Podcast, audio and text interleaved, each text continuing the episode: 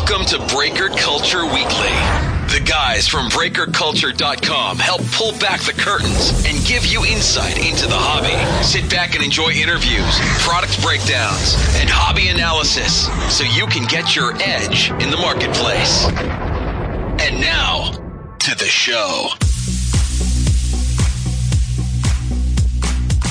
What is going on, folks? This is Ty from Breaker Culture, and this is episode 43 of Breaker Culture Weekly. Thank you so much for joining today. Uh, man, I hope you had a chance to watch some of the incredible football action this weekend. Um, we got snowed in here in Kansas City. Basically, got a foot across the metro, really across the entire Midwest. Everyone got just pummeled with snow. But uh, incredible, incredible time to be a football fan, and obviously, as a Chiefs fan, we couldn't be more excited. So, really, really looking forward to next weekend. Uh, we we got the four teams we wanted, and we're going to dig into that. So Shani will be back on this week, back into our normal rhythm of weekly podcast, um, and we're going to break down the games, talk about the NBA rookies, and also we're going to talk a little bit more about what we think needs to change in 2019 in the hobby, some concerns that we had about 2018. And most of you know Shani, very introspective guy, and and uh, I think you're going to get a lot of good insight from him as he's been thinking through this the last few weeks. But uh, looking forward to that. But today, got a great, great conversation for you. I had a chance to talk to Jeromy Murray, Vice President of Grading Services for Beckett. And look, I'll be the first to admit I was really a newbie to grading uh, as recent as a couple years ago and had to start educating myself about the process and what goes into grading and what does that mean for an investor or a collector to submit cards for grading. And, uh, I figured, you know what? It's time to educate you. There's a lot of folks that still don't know a lot about grading, and I wanted to have a conversation with someone that had been through the wringer with everything grading, and Jeromy is the perfect guy to talk to.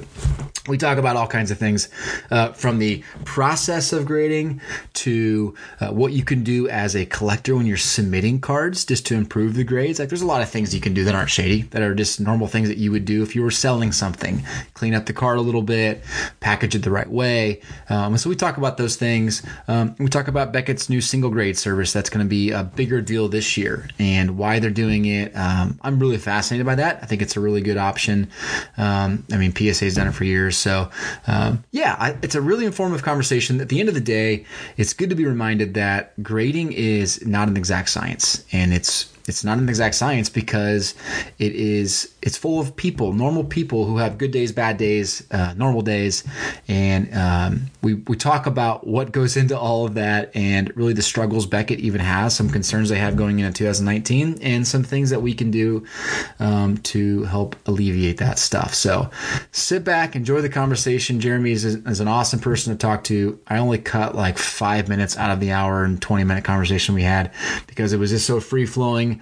Um, if you have any concerns, any questions, any feedback, hit us up uh, on Twitter at Breaker Culture.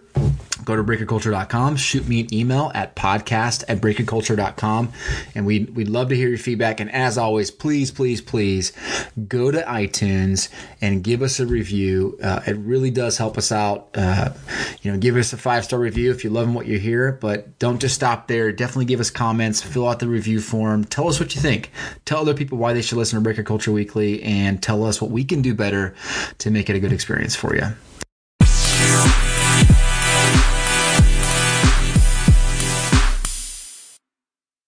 Jeromy, how you doing? I'm good, Tyler. How are you? I'm doing awesome. Thanks so much good. for being available today. Absolutely. Excited for the playoffs? You big NFL guy?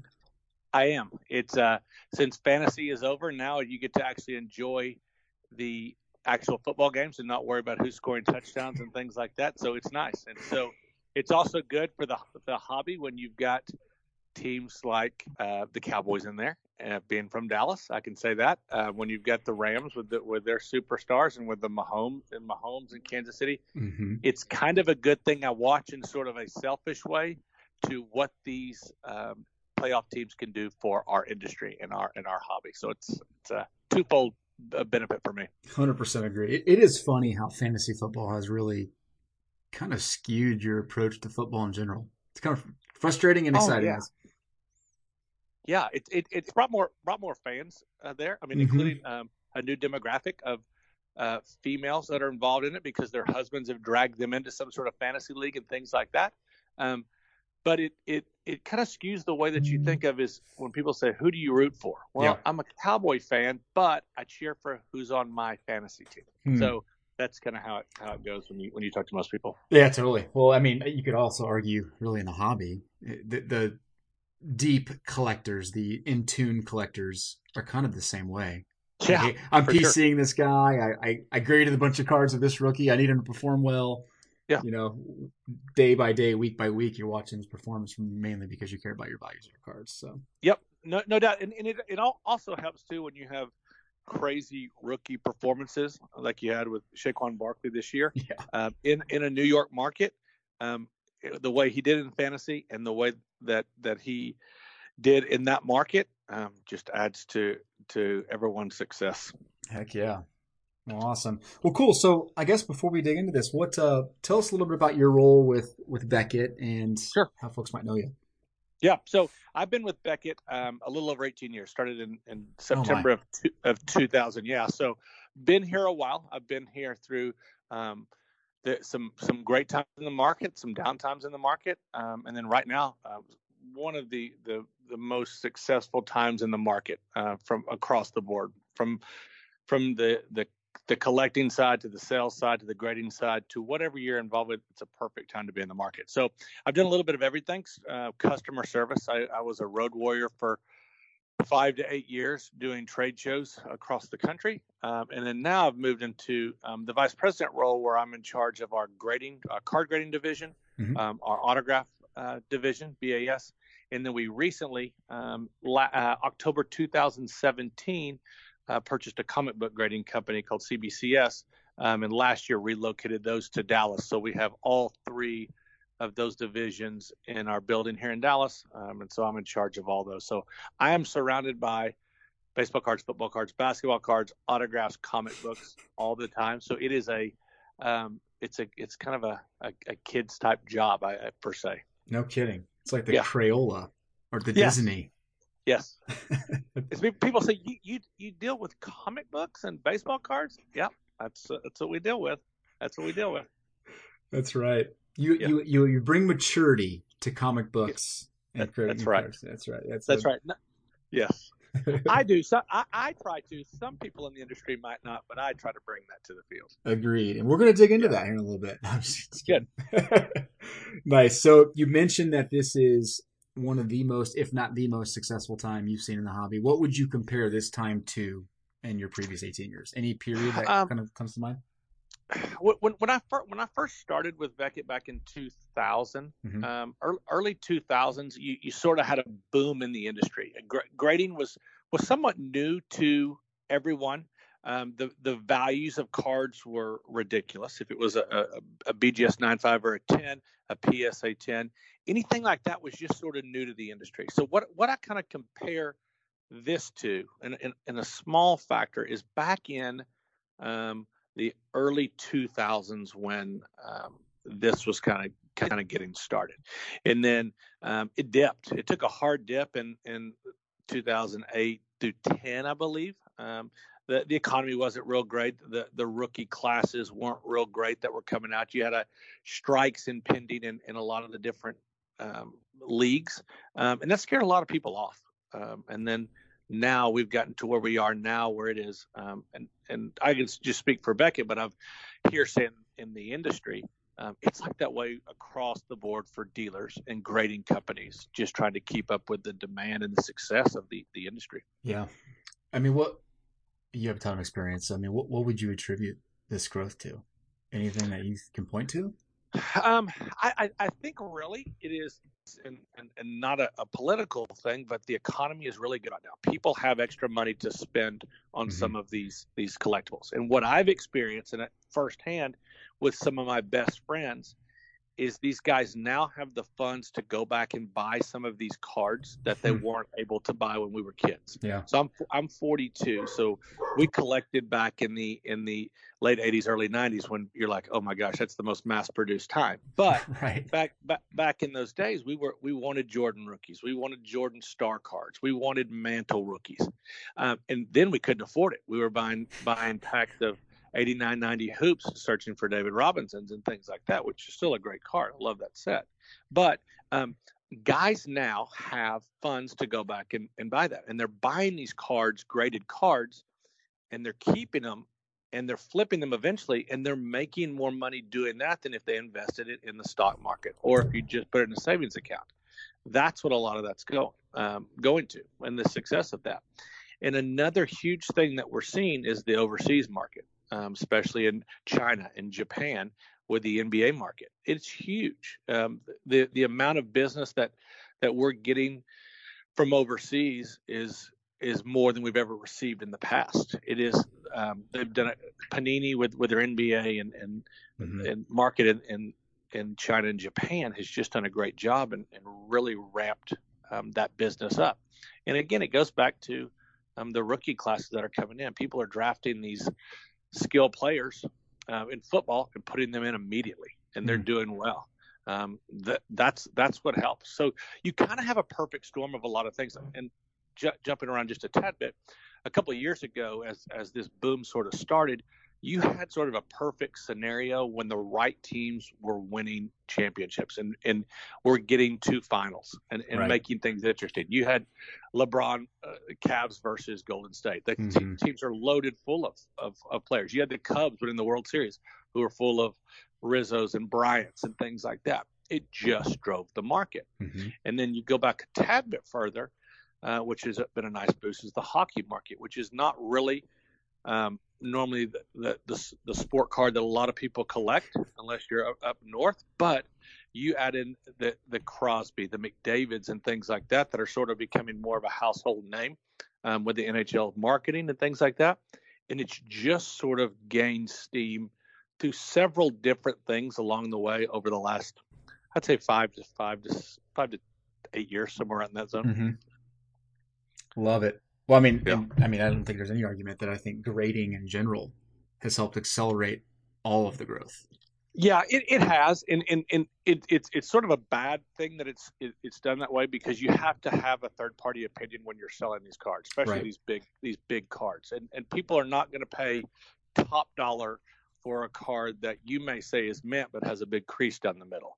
You've got to get it from uh, one of the respected grading companies yep. um, and get yourself covered because um, the way that these the the um, online selling services and, and the way you pay for things like that, they're going to side with with the sell or the the buyer most of the time, and mm-hmm. you just mm-hmm. have to say, hey, I didn't say it was mint. Beckett said it was mint. PSA said it was was a gem mint. It, it's coming from somebody else, which which is a good and bad thing. You know what you're going to get, um, and if it's unfortunate that sometimes people will try to to deceive others. Agreed. Yeah, I was talking to a big investor um, in cards the other day, and he was telling yeah. me how he thinks grading, and, and, according to his little circle of people that he talks to, grading has transformed cards into a respectable asset class. And yeah. like you said, yeah. people are now looking at this as a legitimate investment. Like they're they're buying hundreds of thousands of card uh, dollars worth of cards in some cases. Some of these guys that have just lots and lots of money to spend, and because yep. they, it's just it's more upside. A little, it's a little safer yeah, it, now it, because of grading, and there's more upside. Yep, it, it it's it's also kind of kind of brings in that the stock market feel mm-hmm. um, in more of a fun way, where you are investing in um, a 17 year old kid that was just drafted. And it is crazy to the, the, the amount of, of money that people will spend on a, on a kid that may never step out of, of double A or triple A baseball and get up there. That that's the thing that is is is interesting to see and sometimes scary to see. Said, man, you are you're putting a lot of eggs in, in your basket there. Yeah. Uh, but man, so, sometimes you, you hit you invest heavily in Mike Trout back in the day, you're doing okay right now. Mm-hmm. Um, that that's the type thing. I mean, the the, the situation we had in, in Cleveland when we, um, I guess a couple months ago, we displayed it in Cleveland with the Ohtani one of one superfractor. Mm-hmm. That's a that's a card that eventually ended up selling for one hundred eighty thousand dollars.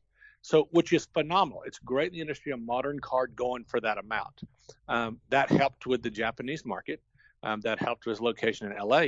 But you are investing a big sum of money in a card and a guy that has superstar potential, one hmm. of a one of a kind player with his batting and his pitching, um, but may need to have Tommy John. He may need to only be a batter. He may he may change his role altogether. It's a huge risk at times, um, and hope it's a huge reward for people that invest in this Yeah. in this stuff. No doubt. No doubt. Yeah. I mean, this is this is mainly what we talk about on break culture and what we provide as a service to, to folks on the site. But it's funny how, like, for instance, NBA, right? We're talking about Luka Doncic and how he's, Yeah. I mean, he is the guy right now. Yes, he is. We're talking about a guy He- who signs his name Lulu. Yeah, And yeah. it's gonna it's gonna be different in two years, his autograph. And we're investing so much time and money in this guy.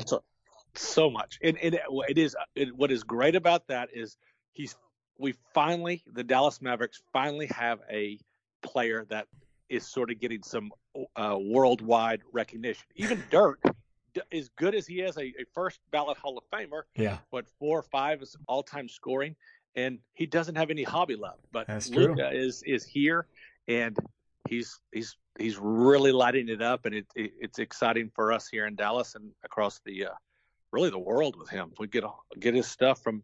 I just opened an order from uh, Taiwan with a load of Luka Doncic cards in there. It's it's crazy. Oh wow. Yeah. No. And the kid's impressive. Put up another thirty last night. I mean, the guy just doesn't stop. Yeah. Doesn't and he's, stop. and, he- and he's out and he's out there having fun and that's Yep. the funny thing is he's just a kid 19 year old kid out there doing that and i think it, it it sort of made national news when lebron was joking about ask me if i want to play with Luka Doncic. Yes. And i was like yes. He mentioned him over all the other other stars in the uh, in the nba that's great. You, you need like a ticker symbol, right, it shows the value of Luka after LeBron mentioned that. lebron mentioned it and it shot up and people are selling and, and buying and selling that stuff. Yeah. But that's uh, it's it's it's great. I mean it's it's that type thing that that type buzz that's that's kind of driving the market. That is Yeah. people are are thrilled i mean knock on wood he, he could he could blow his knee out and uh, have a a shaun livingston blow his kneecap out and be out for two years hope that's not the case but then everybody that's invested in him could could could be in a bad spot but if you get in on him early and he turns out to be another Dirk and an, an international star like that, man, sky's the limit. Yeah, absolutely. No, that's good. That's fun to talk about. There's so many of those stars, like you said, across sports. It's just it's just Yeah. non-stop. I don't know if there's just a athletes are just better these days, or we're getting better at recruiting, or what. But it's impressive. Yeah. So, what what is your background with collecting? You have you always been a collector? And I and this is the crazy part. I do not collect anything right now. Um, I collected when I was was younger. Um, like I said, I collected eight, late '80s, early '90s. We would we would get to the the baseball card shop as soon as the Beckett was coming out, grab packs, open it, look for up arrows. Just a typical kid with that stuff. So I got out of that when I was in junior high and high school and things like that. Um, and didn't and didn't really think anything about it. Went Mhm. to college and again nothing. And then well, moved to Dallas and, and had a job here, and, and so saw Beckett was hiring, and so um, as a for grading, I didn't know anything about grading, but I sure knew Beckett. Um, so I went up there and, and applied, and, and got to the eventually moved into sales, customer service, trade shows, and things like that. Um, but people say, "What do you collect? What's your favorite thing to collect?"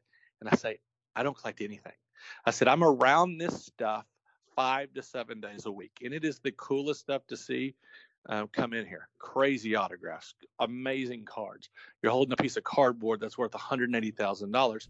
That's pretty cool stuff, but I don't collect it um, at all. And that's what's Wow. one of the things that sort of just like, what do you mean you work in that industry and you don't collect it? I was like, I don't, I don't collect it. When I'm away from it, I like to be away from it and uh, sort of clear my mind. But um, yeah, so nothing. Interesting. Okay. Yes, yes. It and uh, I hope people say, "Oh my God, that's the, the there's no way I can I can can work with anyone like that." It's it's I hope that's not the case, but yeah. it's just one of those things I talk to people like when you're in insurance and when you're out and for dinner and things like that, you don't want to talk about insurance. Let's have a let's have a drink, let's have dinner, let's relax and let's not talk about it. But I will tell you, it is a great comment starter when people say, "What do you do?" I work for a company called Beckett. You mean like the baseball card magazine? yep. And then it immediately jumps into, I have a bunch of cards. Of course. You can look at their age and say, "Let me guess what you've got." And it's it's good like that. Um, but my job here is um, kind of get the, the the flow of stuff in and out of here as quickly as possible. Make sure everything's running smoothly, and let the guys that are true experts with what they do do what they do best. Yeah. No, I get it. I get it for sure. It's funny. I, I grew up uh small city in, in Kansas City called Blue Springs and across the street from us we had this neighbor who had I mean, walls and walls of candy for their kids. Yeah. And my parents were always kind of restrictive when it came to candy and all that stuff. But I'll never forget this one time we went over there and, and we asked this lady, hey, we would love to go over there because we get candy. What's your favorite candy here? I mean, literally hundreds of candies. And she said, we don't actually eat the candy. We just Yeah. have it for others because we're always around it. We just Yeah. don't really care for it. It's kind of the same Yeah. situation, right? You, you're seeing this every day. Yeah. And last thing And- I want to do. that, that's a that's a that's a perfect example of that and it is I, I love when when you're sitting here and you and you walk by our autograph authentication room and there's an abe lincoln signature there you're like that's awesome like i've you don't see stuff like that you'll see mike trout base cards roll through here and you're like okay that's that's fine but then you see sort of the, the really oddball crazy stuff um, show up and you're like that's amazing or what some of the what the companies now are doing with cards and and items that they're putting out there that you just say, man, that is a that's a beautiful card, great looking autograph, hmm and it, it- it's it's cool to see that stuff. But then I say, okay, and I'm moving on to the next thing. Yeah. Yeah, for sure. What What is the craziest card you've seen? Get you ready. Uh, uh, uh, uh, um, I mean, like the, the craziest value, like I, I talked about the Ohtani. I mean, the, to to have that card in your possession, holding a piece of cardboard, and that's what it is. hmm um, that would sell for one hundred eighty thousand dollars. And we were talking about it with with a, c- a couple of, of people from the uh, uh, media guys from Japan come in when the when the auction was going on, and I said, guys, just to take this in perspective, in the area where our office is, just a couple of blocks away, you could buy three houses, small houses, for what this this card sold for. Just take that into perspective. But then, but then you look at it the the the Holy Grail, the, the Honus Wagner T206 card, and and the one when we years ago when we graded one of those and it sold for three hundred and seventeen thousand dollars. And again, that was one of those cards back in the day when we collected that. That was oh, I just want to find one in in, a, in an attic or when I when I'm at my grandparents' house, I want to open Right. up their their book and, and this thing falls out. Like that's the thing. Yeah. So sort of seeing sort of some iconic cards like that. Um, it- it's crazy to see when when orders of of an 86 87 Fleer set and a set comes in here in the original uh, in an original binder from 86 87 seven that piques piques my interest because that's in my heyday that's when i collected Hmm. um, so it, it's seeing stuff like that Yeah. but um, the autograph stuff we've we've had BAS around for about two years now, and it's crazy to see what type of items will will roll in um, with that. Um, a, a, a the other day there was a signed Brady bunch. The every person on the Brady bunch, and again probably has not a ton of value, but it's like that's my heyday. That's what I loved. Yeah. That I, I love that. So it's just sort of kind of quirky um, stuff that I liked back in the day or, or Mhm. like now that rolls in here that I'm just that's that's pretty cool stuff. Yeah. Heck yeah. Well, I'm, I'm sure the comic book company Yeah. probably opened up the gamut for things that you're seeing every day. Just Yeah, that Obscure. that, that that is a that's a, a new beast that I had no idea um, was as strong as it was. We we had a a Hulk number one come through here the other day, and, and our our head grader walked through and said, "Do you want to see a hundred thousand dollar comic book?" I said, jeez. what? Like I was like, that's insane. And what what is cool about the comic industry is especially the vintage stuff, the um, just the artwork on it and how Mhm. sort of back at, at at the time how edgy it was when there was drug use and things like that that were being promoted in those books and like now you probably couldn't get away with a whole lot of that Mhm. stuff but just seeing the artwork on that and seeing how fragile that stuff is compared to um, a card um, is pretty cool and the value in, in that stuff um, is insane. I mean like they, they were talking about some action number one if you just have the cover it's worth thousands upon thousands Wow. of dollars. Like you just mi- miss the whole guts of it, the whole book um, and it's still there. So um, it's nice and it's it's a different world altogether from cards. I mean attending some of these comic cons and seeing the passion that that these guys have. And and i and, and i went into it and kind of i think kind of the way that you're thinking there. You're like oh my gosh there's going to be people dressed up as princess leia and uh, spider-man all over the place. And yes it's there. It, it definitely is. Um, but the, in, in that world there's just like a lot of um, like the funkos and the and the artsy stuff and um, they're just so passionate about it. And the, the kind of the difference between um, those collectors and cards what i'm seeing very very early on is is these guys are collecting these books um, and and dressing up in their cosplay and stuff like that because they are 100% just passionate about it. They love Princess Leia. They love Batman, whatever it is. Um, and they're keeping this stuff. And with card guys, it's it's an investment. They're they're yeah they're grabbing these cards and trying to spin them for uh, a little bit or a lot, and then move on to the next investment. And that's the that's the big difference there. But hmm. Man, that that is something that has really piqued my interest uh, over the last, especially since I've been here in the Dallas office since June or July. Um, some really, really cool old comics that are coming in that are just insane, insane value. No kidding. Yeah. I like how you use the word passion for Comic Con. Yeah. That's a very politically correct. Yeah. and, and, and, and it's, it's, really the truth. It's, it's, it's yeah, I hear. because these, these guys, they, they walk around in, in uh, the cosplay outfits and things like that. And they're there to have people say, "Can I have my picture taken with you?" Right. And they pose and they smile and they love it. If you dressed up as a football player and went to a card show, like people would say, "What is wrong with that person?" Like what that guy's in full blown pads and, and, and is ready to go.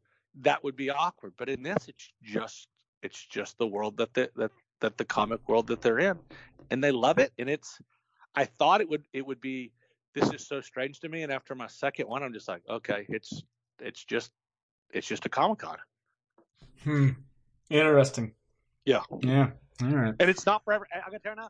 Not for everybody. I yeah. think it would freak some of our card guys out if they if they rolled into some of these things, walk in the door and turn around and say, "I'm out of here."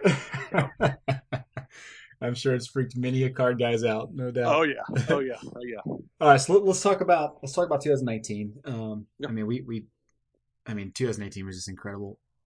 You could, in any way you put it, 2018 was incredible. We just talked about yeah. it. What yeah. concerns you about 2019? Um, keeping up with the demand. Okay. Um, we we we we really got slammed in, in 2018. And and I and I think the same could if you if you had someone on from PSA here, they would tell you the same thing. Just got slammed with cards and keeping up with the demand of, of stuff to get in and out as po- as quick as possible.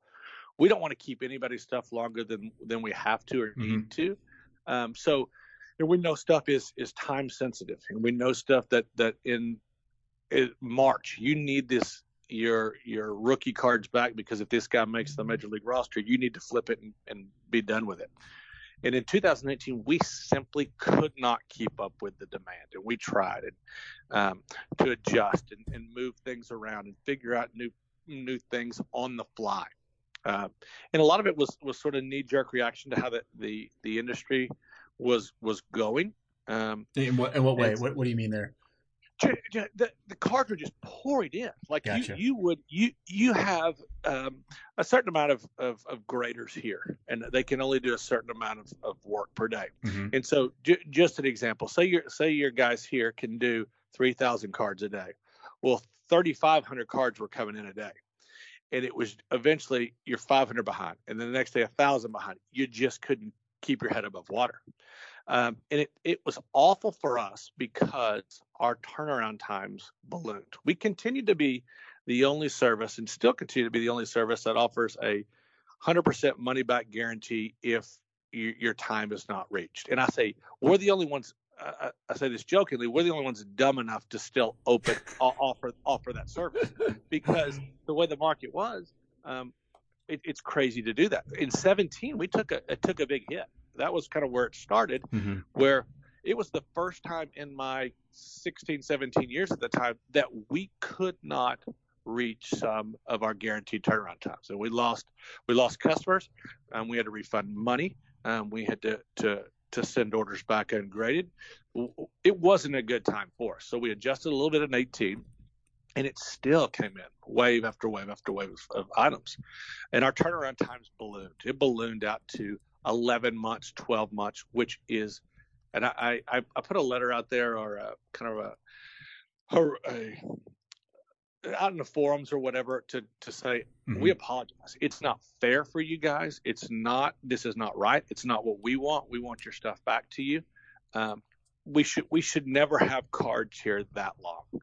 Um, but it, it, got to that point. We simply did not have the staff um, to turn around the cards as quickly as is the customer wanted to and we wanted to. Um, so that's the thing.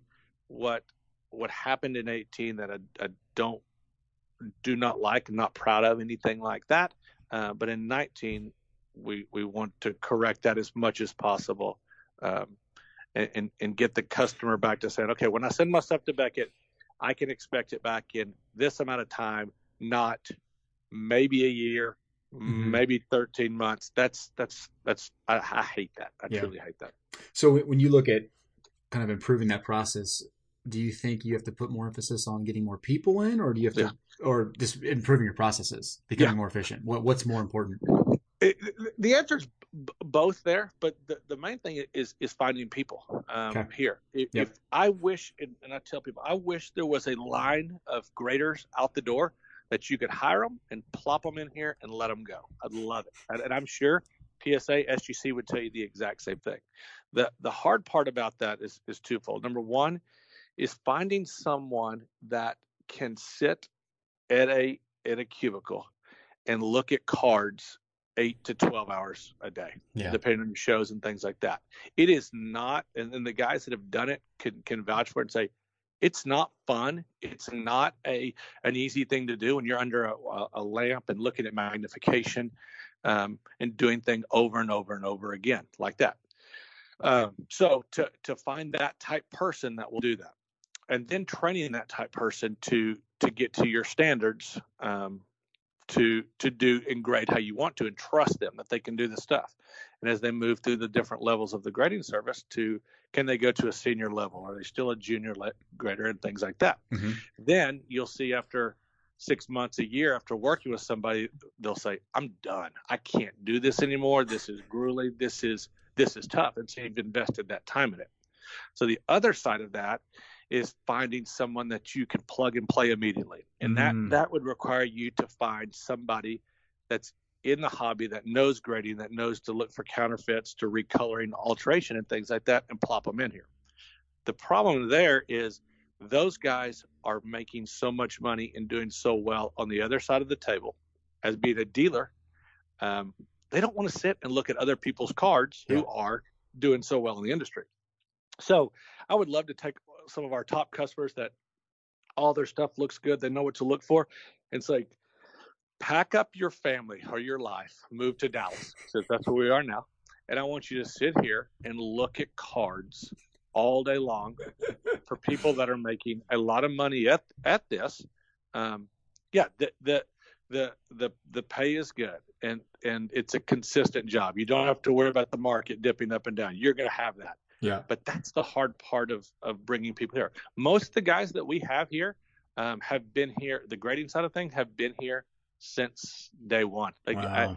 I, um, there, there's a couple of guys coming up on their 20 years here at Beckett that that are graders that um, are great. We've got guys here that we've had, we we bring in that we have high hopes for, and they're here for six months, a year, a year and a half never get to the level we want and then just sort of fade out. And and that's the thing that's tough. And i tell people it's like if if you if you were willing to do that if you want to to grade and, and you're good at it and things like that please we're hiring. The we're never not hiring good people that can help the business. Um, so whatever the misconception is about and you I, I try to stay off message boards because the the nonsense that's out there oh, sure. um, is, is just crazy but we are hiring and we do pay well. If you, especially if you're good if you're willing to to um, sort of change your your your um, your career path. If you want to move in here and, and do this or learn this and things like that then please reach out to us. We we are we're not trying to keep your cards longer because we don't want to hire more graders. That's nonsense. That that is the the the crazy thing to think in the business side. Yeah. Um, so we we tell people like we'll we'll have some sort of some supporters of us and other grading companies say, man, if you can can grade or you know someone that's willing to do this, I bet you they'll give you a referral fee if you locate the person that that's out there. Find the person and say, John Smith in, in Kentucky is an amazing grader. He would love to work there. Perfect. We'll reach out. We're hiring. So, um, long long answer there. Uh, finding staff is, is, is the main thing. Um, and then the process, the process is is there, and, and, we've made some adjustments to our process in 19 that hopefully the the the customer and the the industry understands the reason behind that, um, and and we can help get stuff in and out of here uh, sold and, and move on to the next project. Yeah, and we'll dig into that here in a minute. I, I definitely want to touch on that. Um, you, you did mention something that piqued my interest. You talk about just the path of a grader and how yeah. they can kind of move throughout the organization. I guess move in terms of maybe titles and stuff. But what, what does that really mean, though? I mean, you become a senior grader, so what? What yeah. does that mean? So so you, will you'll, you'll have guys come in at, at, different levels. Some guys that that collected back in the day, and, uh-huh. and, and, they'll come in and, and you'll interview them, they'll take a test and things like that. And you're saying, okay, when you collected the 88 top sets, that's a little bit different than the stuff that's now. So you don't really know the industry, but you're pretty good at, at looking at condition. You can, you can motivate yourself to sit there and say, okay, I need to get through a certain amount of cards per day. And um, I've got to, what do you think the centering on this is? What's, what's an edge on this? You have to also have the ability to uh, be coachable, be flexible. Don't get your feelings hurt if someone says, "Hey, you gave this this center an 8 mm-hmm. but this is a nine five. What are you seeing here?" You have to be able to to interact with these guys. Our guys that are here now talk constantly. Hey, are you seeing this on this card? Take a look at this and bouncing things around there um, as as we're learning. So you have to be coachable. You have to be able to be sort of molded into the mindset of of what you're looking at. Um, and and to keep yourself motivated to do that to sit there right. like i said eight to 12 hours a day and look at card after card after card i honestly when i went in for my when i went in for my first interview to, to be a card grader the hr lady said i'll tell you right now your personality is not going to allow you to be a grader you you have you have to interact with people. You're a personable person. You're you're not this isn't going to work for you. And she was 100% right. I took the grading test absolutely bombed it. I've i've tried to to grade it in in the past just looking at stuff. It's terrible. I will admit that. Um, so it, it, it, takes a certain person to to sit there and, and strain and, and look at these these cards over and over. Um, and then and then you have it to where you just eventually guys here you just get burned out of doing it sure. just like any other job yeah. yeah. this is awesome you're surrounded by sports cards all day and it is a job that people in in the community would say, "I would love to deal with baseball cards. That you've got a dream job and things like that." Man, it, it's a it's a cool, unique job, but it's grueling at times. And we have people that come in here and and, and try to make that step along the way, and they just can't do it. Tough. And it, yeah. It, it's tough. Interesting. So, how, how does technology help now with the grading process, and how do you kind of foresee technology stepping in to help? And I, I don't foresee, and I don't think you would either. We're there's machines grading your cards for yeah. you. But what what do you use now to kind of help with the process? Really, really, it just it just comes down to the the magnification and, and like okay uh, that that the guys use, the lighting that they use. Um, you could with the the crazy stuff now that you can do with your phone and zoom down in there and look at things so close that in the yep. past you'd have to get a scientific uh, mm. magnification device to look at those type things, and, mm-hmm. and you mm-hmm. could literally put your phone over that, light that thing up, and zoom way down and look at pixels and edges and corners and things like that. There, has been talk uh, as we do yearly plannings and things like that that we talk to our IT team and they ask, "Hey, what can we do? Can can we have a machine to grade carts?" I'm like, "Yeah, that would be awesome, but you risk uh, damaging stuff running them through the machines, or yeah. you risk uh, how how close can they get? Can they tell if an edge has been shaved down, beveled?" Um, or straight, or, or or if an edge looks and feels a little bit differently than what a um, 87 Donruss card looks like normally. Did someone shave that down to make it look better? Like hmm. it's tough to do. I, I, think eventually there will be something there that helps some way. Yeah, you can measure centering maybe um, and things like that. But I think right now it's just basic things that are that are in your pocket or on your desk that um, just sort of help with with with zooming in and, and magnification and stuff like that that in the past wasn't available. And it changes daily. You know. Oh yeah. Yeah, I can imagine and then, and then with, with, with technology too, mm-hmm. the, the amount of the, the amount of, of guys that are taking close scans of, of their items and um, keeping track of everything that they've collected and everything that's been sold on the market um, is a good thing, but is, is sometimes it'll bite you in the rear when someone comes back and finds something that you graded back in, in 2003 that is now moved up a half point or down a half point. Like, man, we've learned a lot. We've learned a lot over the years, and um, it, it it just comes back to the opinion of, of the guys that are looking at it at the time, and an opinion of, of two guys one day is going to be different from a, a, different opinion of two guys one way. But we try to be as consistent as possible. Yeah, totally. No, I get that for sure. Um, you mentioned a second ago, and you might have just been throwing this out there arbitrarily, but three thousand cards for a grader. What, what? Yeah. What, what is that? I mean, what does an average grader do in a day? It, for for us, it's tough because it it, it depends. Uh, number one on, on what type of cards it is. If you if you get a stack of, of 2018 um, Chrome cards, it's much easier to grade that than if you get a, a, a batch of vintage cards or a batch mm. of star star basketball cards. Sure. So, um, and with us, it, it, also is different because we have subgrades. We offer subgrades. Again, we're one of the only the only company crazy enough, maybe, to offer um, su- subgrades on all of our cards, which which breaks it down corner, centering, surface, and edges. So the guys have to go through there and then give grades on each of those those uh, categories, which then becomes the final grade. So, on average, if you get a, if you get a basic order of stuff you can do, um, you can go through um, 30, 30 to 40 cards is probably an, av- an average per hour okay. of what guys can go through on basic stuff. Um, I've seen stuff that, that have come in here and that they just at, at, the at the end of the day, like I've been working on this 70 card order all day. This is absolutely grueling. The cards have all been touched up. They've all been trimmed. They've all been altered. Oh, so it, it just changes. But if you said, hey, what what what do you what's a good number? Thirty to forty an hour is good for a modern guy. Um, and then in the vintage stuff just depends on how how old you get. Um, it could dip a little bit lower than that, or if it's if it's stuff from the late '70s, you can mow through a little bit quicker. Um, that's it. But that that's a pretty hmm. good rule of thumb. If if you're doing subgrades, if you if you don't do subgrades, and you're not doing that, you can do double that 60 to 70 cards an hour i mean it, it, it, it, speeds up substantially because you're, you're not having to do a, a breakdown on those things yeah that's that's crazy which which which, which is, is the benefit of uh, uh, in in in, P, in psa to, to somewhat talk about them yep. is they don't do subgrades and they, they can go through stuff a little bit quicker um, than us on the grading side of things which is which is beneficial for those guys so yeah, it's just kind of a what what, what you're looking for and what you want and, and what, what what you expect. Yeah, well, we're going to touch on the single grade here in a minute because I do want to. Yeah. I do. It's a, it's a big deal to me, but uh, I mean, when you, when you, think about the, I mean, the thirty to forty an hour, it doesn't yeah. seem like a lot until you break it down per card. I mean, yeah. it's that's a minute and a half, maybe two minutes a card. Yeah, that's. I mean, that's mind blowingly flat fast. I, I think. I mean, yeah, I think it's it, crazy it, to think about. It, it is. It, it's amazing to sit and watch these guys do this um, and how good they are.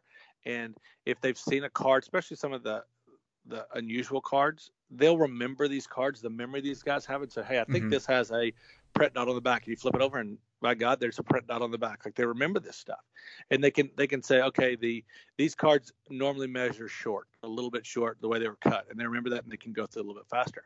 Um, the the the modern stuff, the the new stuff that comes out yearly, the companies are doing a great job producing these these pieces, and they're they they know that people want to have them graded. They're they they know that that as soon as they open them from a pack or they get them from directly from a factory, they're going to go in for grading somewhere, and so they don't want to be the company that produces um, hammered cards um, that that are not are not going to grade out. It, it's a big deal. I mean, you look you look back at the sets that they made back in the 70s and 80s with those black borders and the red borders, and how chipped up they would get, and how poorly they were handled and produced.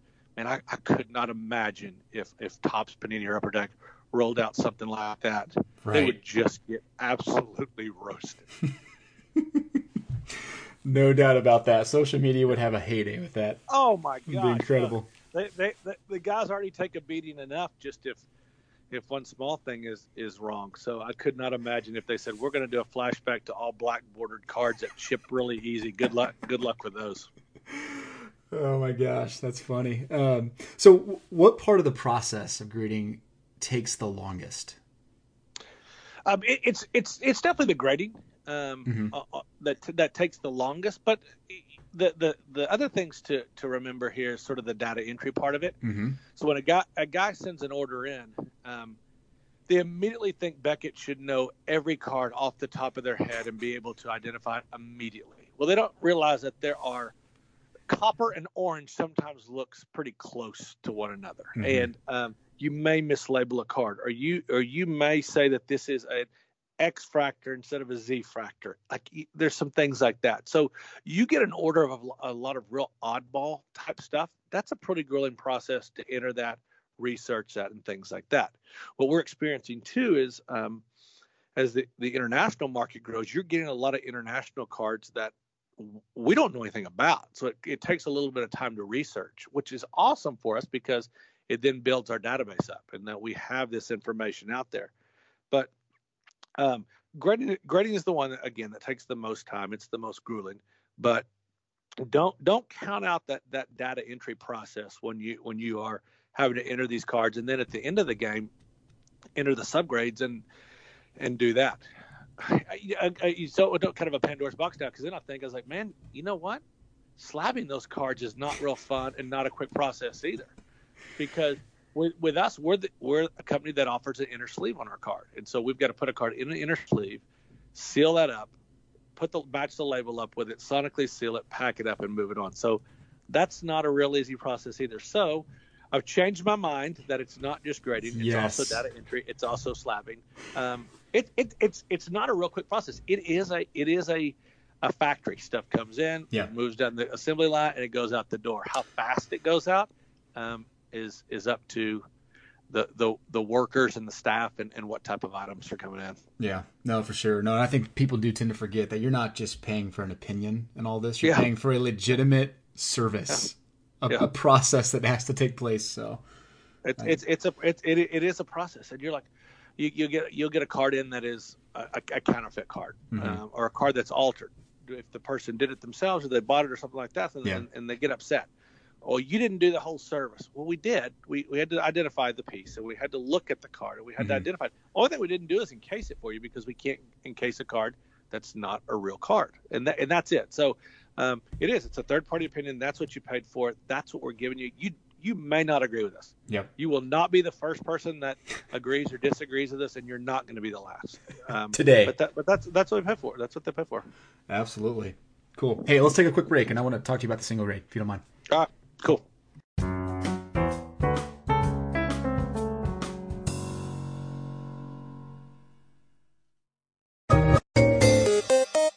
All right, cool. So we're back. Um, all right, well, let's talk a little bit about just the state of the grading market in general. I mean, we talked a little bit about how it's been a great 2018, 2019. There's some things we obviously need to worry about. I mean, what trends are you kind of seeing heading into 2019 that you're excited about, maybe worried about? G- give me a feel for what you're thinking. We're worried about kind of like we talked about is, yep. is can we keep up keep up with the demand? Is it going to be another 2018? Is it going to be even better than 2018? Um, it, it, how how the the the shows are, are trending. We've we've got some mm-hmm. some shows that have already are, are not going to happen this year. Some big shows. TriStar just announced that they're not doing their their show in San Francisco. What what's going to replace that? Is there another show that's going to pop up and kind of take that over? Um, is there a reason why that show went away? It was always a good show. Yep. Um, just to see just to see if the market can stay as strong um, as it is. And, and uh, we, as we, we talked about early, early on, is the success of some of these players right now, these rookies that are coming in here, um, is only going to fuel the industry. Right. it is. It's one of those things like, okay, would it be nice to have a draft class that really sucks and is not good and maybe slows down a tad bit so everybody can catch their breath? Mm-hmm. Um, and it's not. It's not that. You you don't want to say I don't want the industry to be as successful. Um, you, you want it to continue to grow because you're in it for the long haul. So what what I'm worried about is, is just keeping up with the demand uh, that that is coming into us um, and and keeping everybody realizing that we don't want to rush this rush this process. We right. don't want to do something that's going to to hurt our name. And I'm sure any of the other companies are the same thing. You can you could hire a, a team of, of inexperienced guys to come here and look at your cards and, and just butcher your name and your service. You don't want to do that. You want to give everybody the service that they they pay for and, and desire. Sure. Um, and and you, you, don't want to rush that. So the demand demand is keeping up with the demand is, is the thing that I am I'm most worried about. Okay. What about what about trends you're seeing from submissions? Are you seeing just a crazy amount of you know base cards being submitted now, like yeah. you mentioned earlier, or you're starting to see things that you didn't expect to see? Yeah, it it, it, it kind of uh, it, it, depends on the market. When when new products come out, uh-huh. um, when Panini's Prism comes out, it is a line of people at, at our door here for drop off and submission that are doing same day. they want to get the stuff in and out of here as quick as possible. Wow. Um, in back in in December, and I don't remember the exact product. Uh, a basketball product was was was introduced, and the guys that were opening it weren't real thrilled with the way that they were coming, the, the cards were coming out and grading, and it sort of slowed down the market. We expected it to be a little bit bigger, mm-hmm. um, and it wasn't like that. It really depends on which products are coming out from the manufacturers and when it spends. One one of the the the coolest times is is to watch. Um, in Toronto uh, in November when Upper Deck releases their their hockey product, and people are chasing those young guns like crazy, and they are out there, and, and that is a huge, huge buzz hmm. and a huge excitement across, especially in Canada, um, when when Upper Deck releases their their first um, hockey run or, or their their their basic hockey run for the the year when those those young guns are out there, especially when there's a big rookie in there.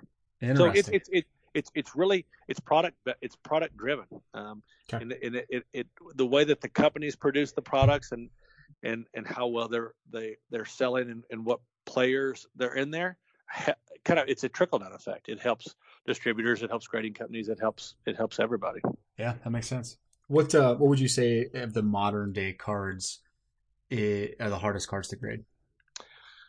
Um i, I don't I, I don't see. I mean, I, I obviously don't grade the stuff, but the sure. hardest modern stuff to grade, mm, mm, mm, it, it, I don't, I don't know the answer to that. Um, it, it really, it, it's, it's product to product and just how it's produced. If it, if it's, if it's a, an edge that can be chipped up a little bit, black, the back of, of, of cards, if they've got black and things like that, um, how they chip. But I don't have a real specific, especially modern day for the last year or two card that I would say this is a card that is is really really tough. Um, you go back to uh, to the the late 80s or, or I guess or, or mid 90s type stuff when there's a lot of this um, these basketball sets that would come out that mm-hmm. would have these ridiculous Jordan inserts and things like that that um, chipped up very poor, poorly produced, and they would chip and things like that.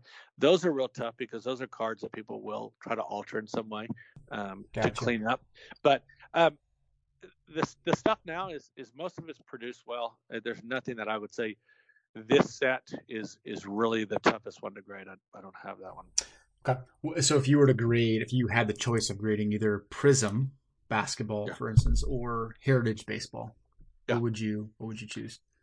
Well, I, I think the guy, uh, the st- the stuff that would would normally that that that's the most I guess sought after the prism is just because of the they, they usually grade out really well. The, gotcha. the look of the card is a little pops a little bit. That's yep. not taking anything away from Heritage. Heritage has that that classic look and it's right. definitely collectible.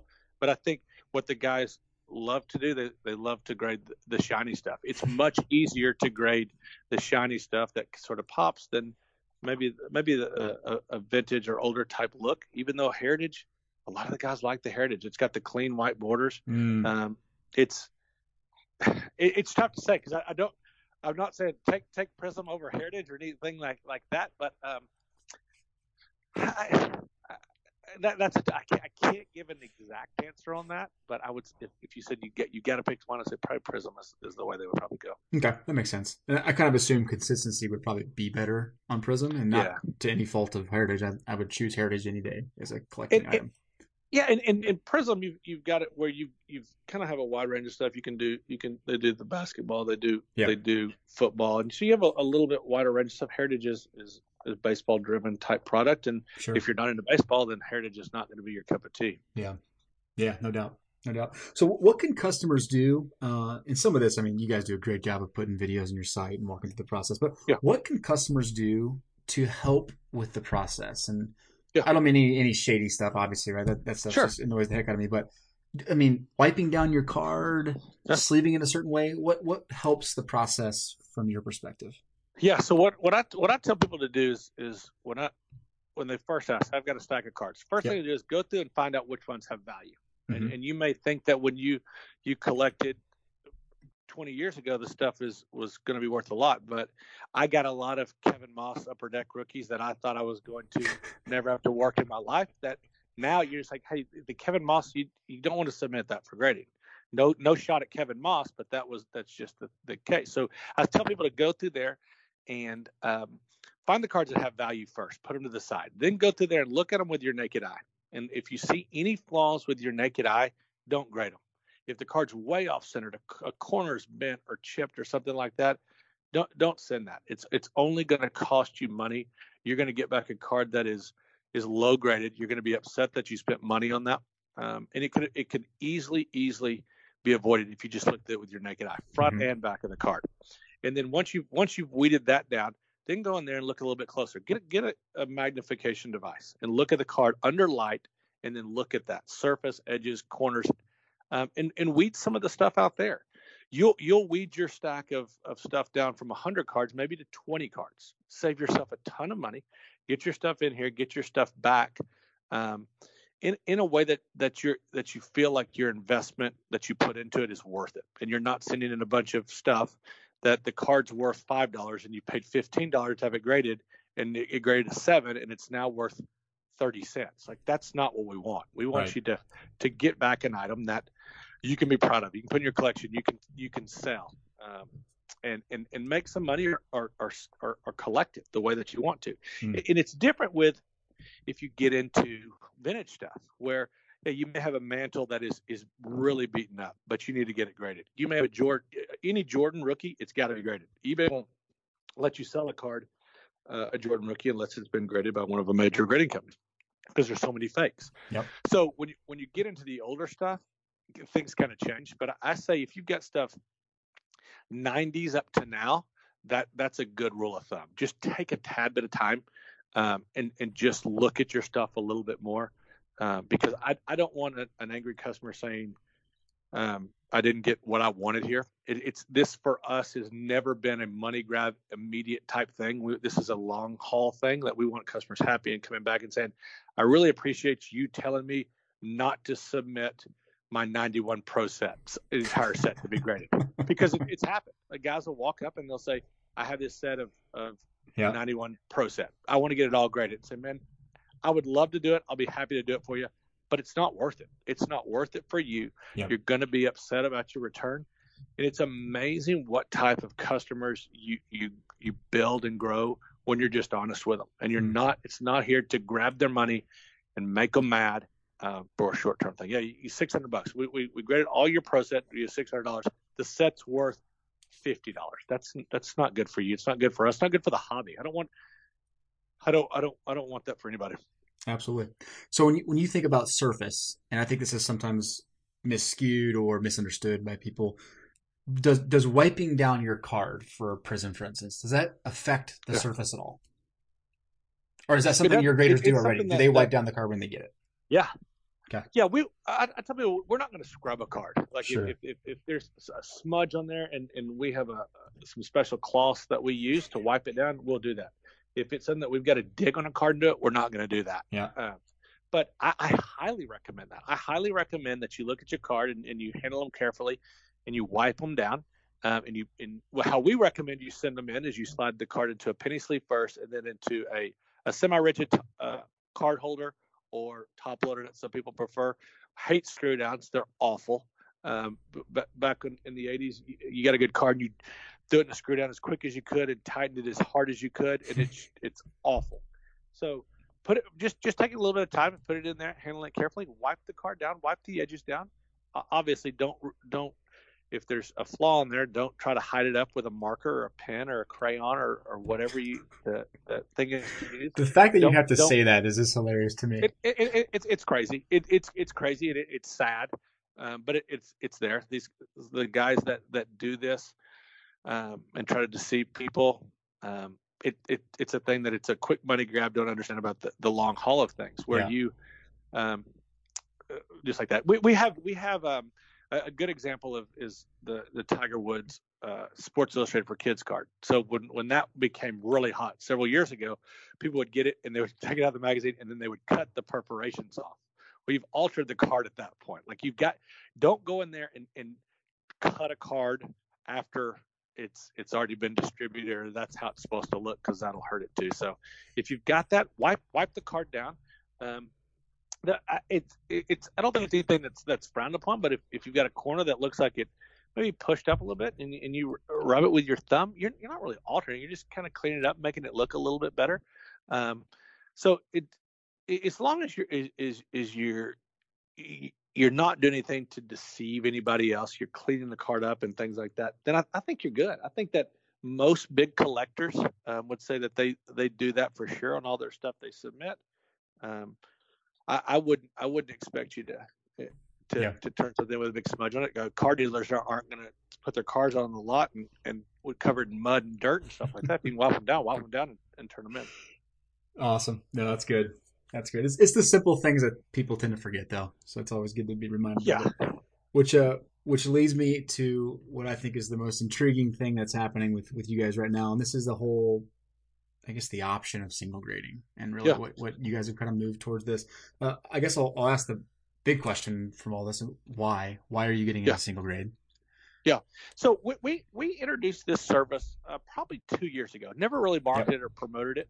Um, we just we had some some customers, some some corporate style accounts that said, "Hey, I need to get my price point a little bit lower. Um, what are our options?" And so we kicked it around and said, "Well, what if we didn't do subgrades? We can do two two times the amount of cards um, if we don't do subgrades." Um, and we said, "Okay, let's try it." So we put it out there, um, and it worked. Panini was one of the first guys that did it in, in their in their products that they released with with grades. Probably two years ago is the first time that they put that product out there, and it did really well. It was a, it was a great great product, but it, we didn't market it with a single grade. We we were known for subgrades uh, when we the, our first talks. Like, no, when there's no way we can do this. Beckett offers guaranteed turnaround and subgrades. That's all we have to do. Well, 2017 hit, and that's when we couldn't keep up with the demand, and we said, okay, we need to start looking at this. 18 rolls around, and um, more and more stuff come in. It comes in, and we um, we say, you know what? Some of these larger guys that are that are submitting base cardboard uh, non-shiny non non big type cards mm-hmm. um, they're stuck in our non-guaranteed line they're stuck there and they can't move these guys need to flip this stuff mm-hmm. so we said let's reach out to them let's see if they're interested in this in a uh, non-subgrade you'll get the stuff back much quicker um, it'll save you a little bit of money and you get the stuff back there. And it started to roll. It started to roll, and we were getting out loads and loads of cards at the national this year. We we talked to some some dealers that had had stuff stuck in here for months upon months. And what if we offered you this? We'll love it. Let's do it. And so within a month and a half, two months after the national, we had we had cleared up ten to fifteen thousand cards that were stuck there cards that wow. were, were base cards that the guys just needed back. You can't you can't turn your stuff in your baseball stuff in at the first of the season and then get it back when the season's already over. Does you no good at that yep. point. Yep. So we could spin this stuff around much quicker. Um, you were still getting the same graders. You were still getting the same inner sleeve. You're still getting the same Beckett case, um, which which what, what people lo- people love. We mentioned to as we were going along here, said, okay, what if we got rid of the inner sleeve? Everybody said, no, no, no, no, we want the inner sleeve. Beckett has to have the inner sleeve. It's it's great protection for the car. Okay, great. What about the subgrades? Uh, they're good. They're really good. We need those. We need those. And then they said, okay. And I said, well, what do you need? Okay, we need we need cheap service and turn around really fast. You're like, okay, well, right now, that's tough to do. That's right. tough to do for any grading company at, at all. So, what we what we've we've come to find out over the last um, since August, really since the national. We sat down and talked to a lot of our our dealers and customers and and watched the market. Um, it's that this this single grade option is is really viable. PSA has lived with it forever. That's great. That's mm-hmm. that is what they do. They they single grade overall view that moves forward. It it and so we said, let's give it a shot. We're not going to get rid of our subgrades. Like we subgrades are still need to be offered. If if people want subgrades, they should be able to get it. That's what we want.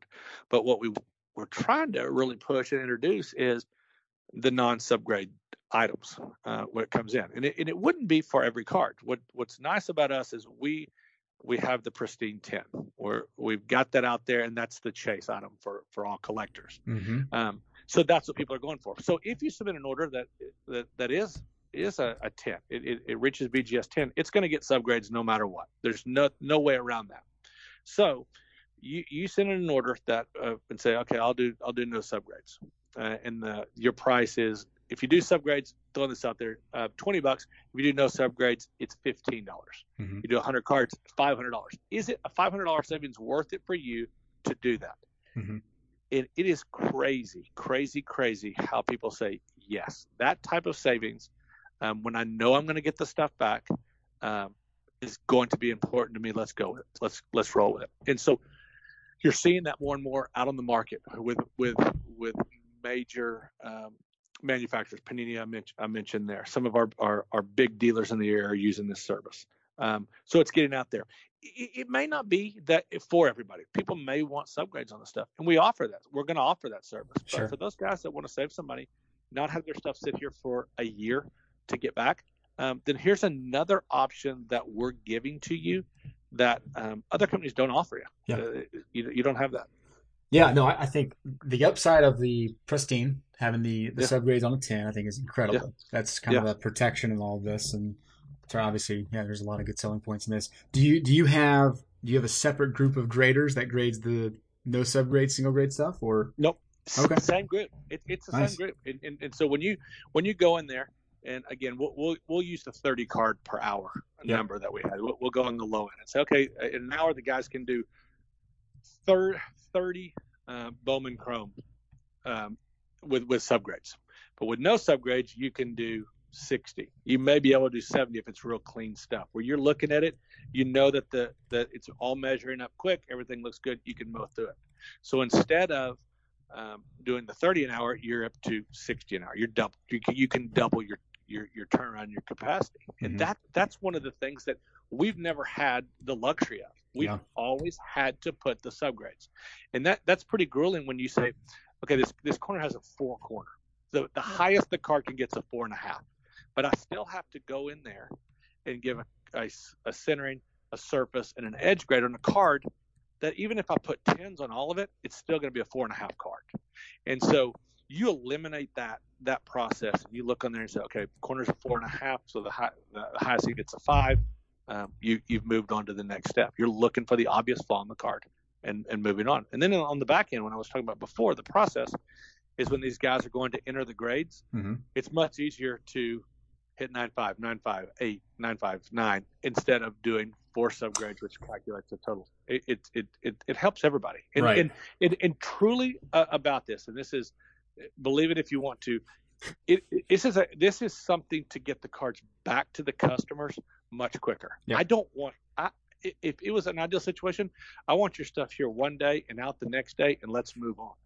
Um, that's what I want, and this is what this is for. This is not anything other than that. It's just to offer another option to people that want to save a little bit of money. Yeah. Get the Beckett case, get the Beckett standards, um, and get stuff back much quicker. Totally. Well, it's not like this hasn't existed in the market already. Like it's people are yeah. used to a single grade, and I think it's a correct.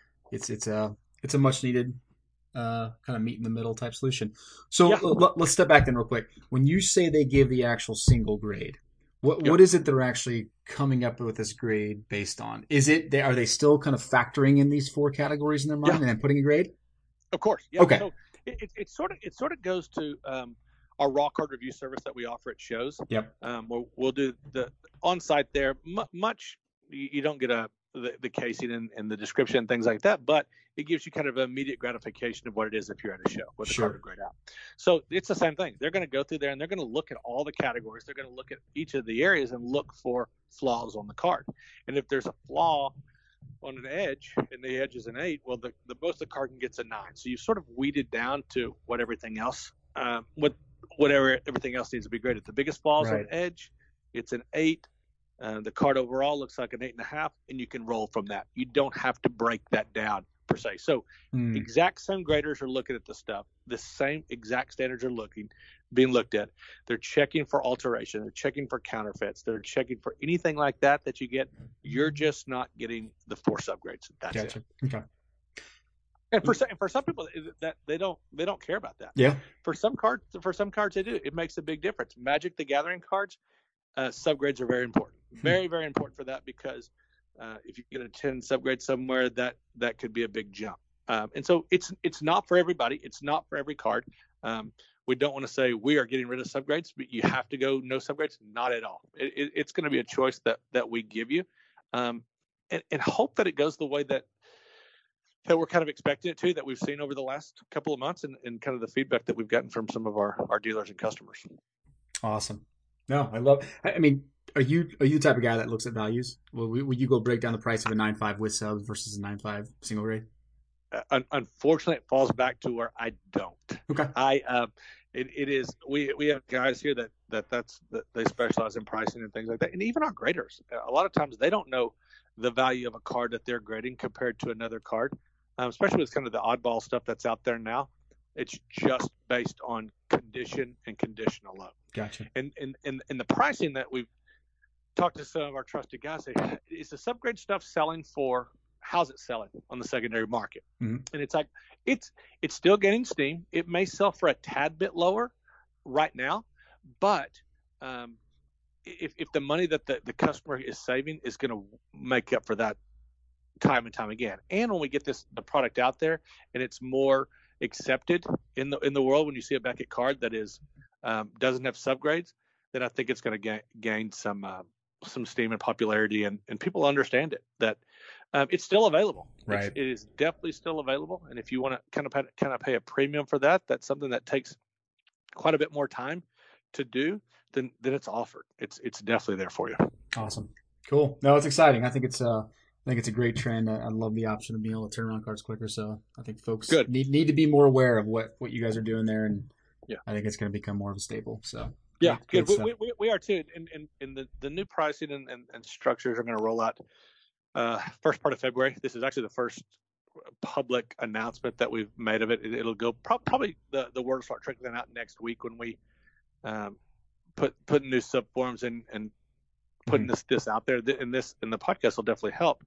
Um, but it'll it'll start flowing out there. But February first is probably when we're looking to to introduce this service um, to to everybody. More and another thing we're gonna another thing is is sort of changing the way that we do um, our Magic the Gathering and gaming um, submissions. We're gonna put a new form out there for that. That's a, a probably another topic altogether, but that stuff's pretty grueling to grade. Um, and so we'll have a, a separate form for uh, sports card grading, um, and then the gaming um, submission form. So awesome. Very cool.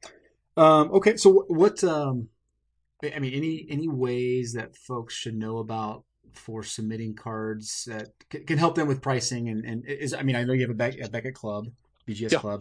What um, what else do folks need to know about to kind of help with their own management of cost? Yeah, so yeah, it it, it it's it's you don't have to be a member. You Yep. don't have to be it be in the club or anything like that. You simply just have to go to, to Beckett.com or, or go to a show or email us and we'll send you a sub form. Get a Mhm. sub form online or get one at the show. And it only the the the cost depends on how many cards you're submitting, um, how quickly you want the cards returned, and now if you want subgrades or not. That's it. It could be a million dollar card. nice. It can be a two dollar card. Though it is it is strictly based on the number of cards submitted and how quickly you want it returned. And, and if you want subgrades, that's it. So um, check check the submission form, um, and you fill that out. You send it in. You drop it off at a show, anything like that, um, and and we'll get you taken care of. Easy as that. Awesome. Simplicity. We all love simplicity. yes. Oh, we oh, so love it. So love it. Well, I know we're about out of time, and I, I, I I don't know if your stomach's growling, but mine is. It's about lunchtime. Yeah. But uh, We're good. we, we we always do something at the very end of these podcasts called rapid fire. I got five or six questions for you just to help people get to know you a little bit. Um, Sure. So stream of consciousness, whatever comes to mind. Um, I'm, this is kind of this is kind of nerve wracking. I'm kind of nervous right now. nothing too crazy, I promise. Okay, good. May- maybe uh, if you come back again, we'll make it crazier. But uh, Okay, good. all right, number one, a favorite app on your phone. Uh, Facebook. Okay.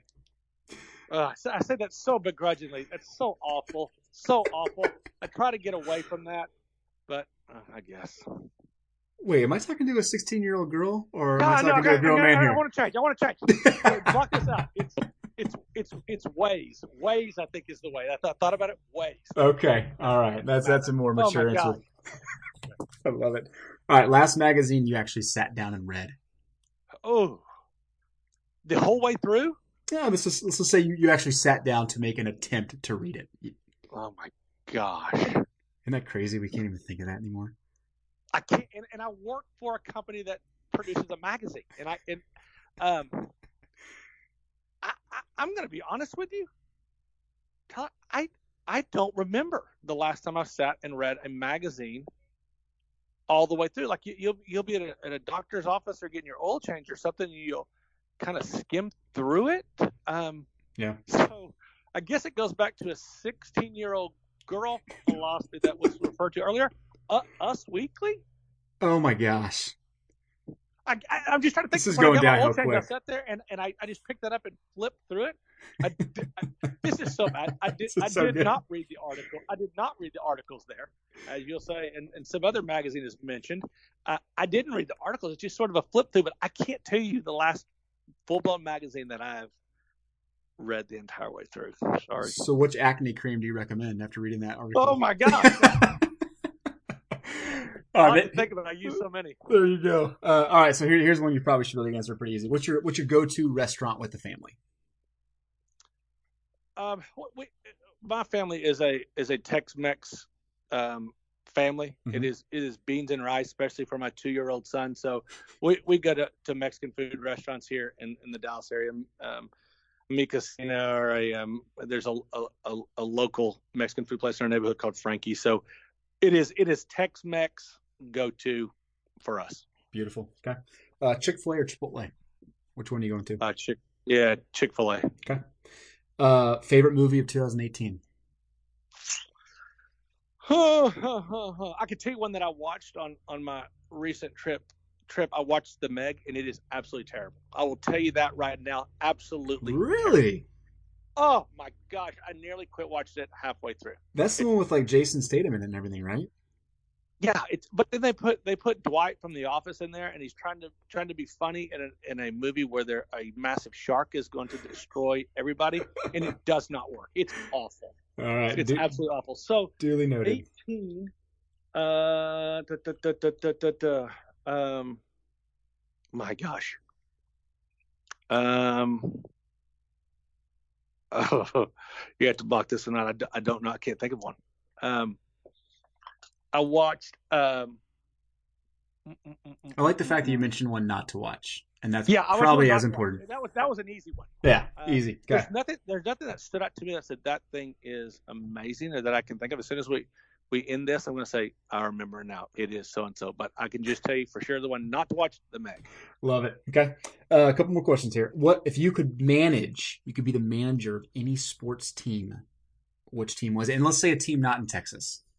Oh, okay, I was going to say that's an easy one. It's Mavericks for me, no matter what. So not not in Texas. I'm the manager of the team. Um, r- r- right now the the best gig I think would probably something like like Golden State. Like Oh, that's yeah. a pretty good gig, and um, you're in in the San Fran area. You've got that superstar team. That's great. Um, so I guess if you if you had to pick one right now, that Golden State. that's a pretty that's a pretty good pretty good gig to have that I would I would take. I don't think you have to do a whole lot. Roll the ball out there and say go get them. exactly. Do your press conference. Talk about grading. Yeah. You're good. Yeah, that's it. That's it. That's all you gotta do. Go have dinner and call it a day. That's right. All right. Now, last question. It's probably the question everyone's wanting to know now. You got to wear a costume to Comic Con next uh next conference. What are you wearing? what do I wear? I I'm going to tell you right now, it's not going to be anything revealing. It's not going to be Princess Leia, anything like that. Um, it would probably probably be something kind of an uh, over the top type thing. I, I I ran into a guy in Kansas City last year that had a Yeah. an amazing. Was not me, everybody. um, uh, do what? it was not me. I'm just clarifying. It was me. not. No, no, no, no, Tyler. It was not you this time. I didn't run into you at that show. You were, you were, you were doing something else, I believe. Uh, with a with that was dressed up as the the the big guy in uh, Moana, whatever his name is. Like that was a it was a, a cool outfit that he had. He looked just like the guy.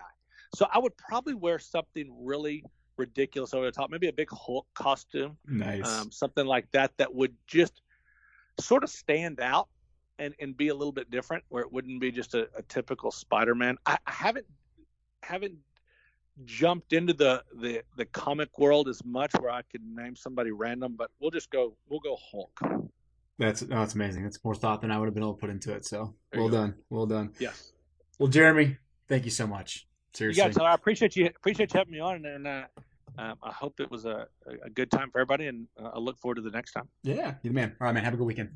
thanks See ya. Bye.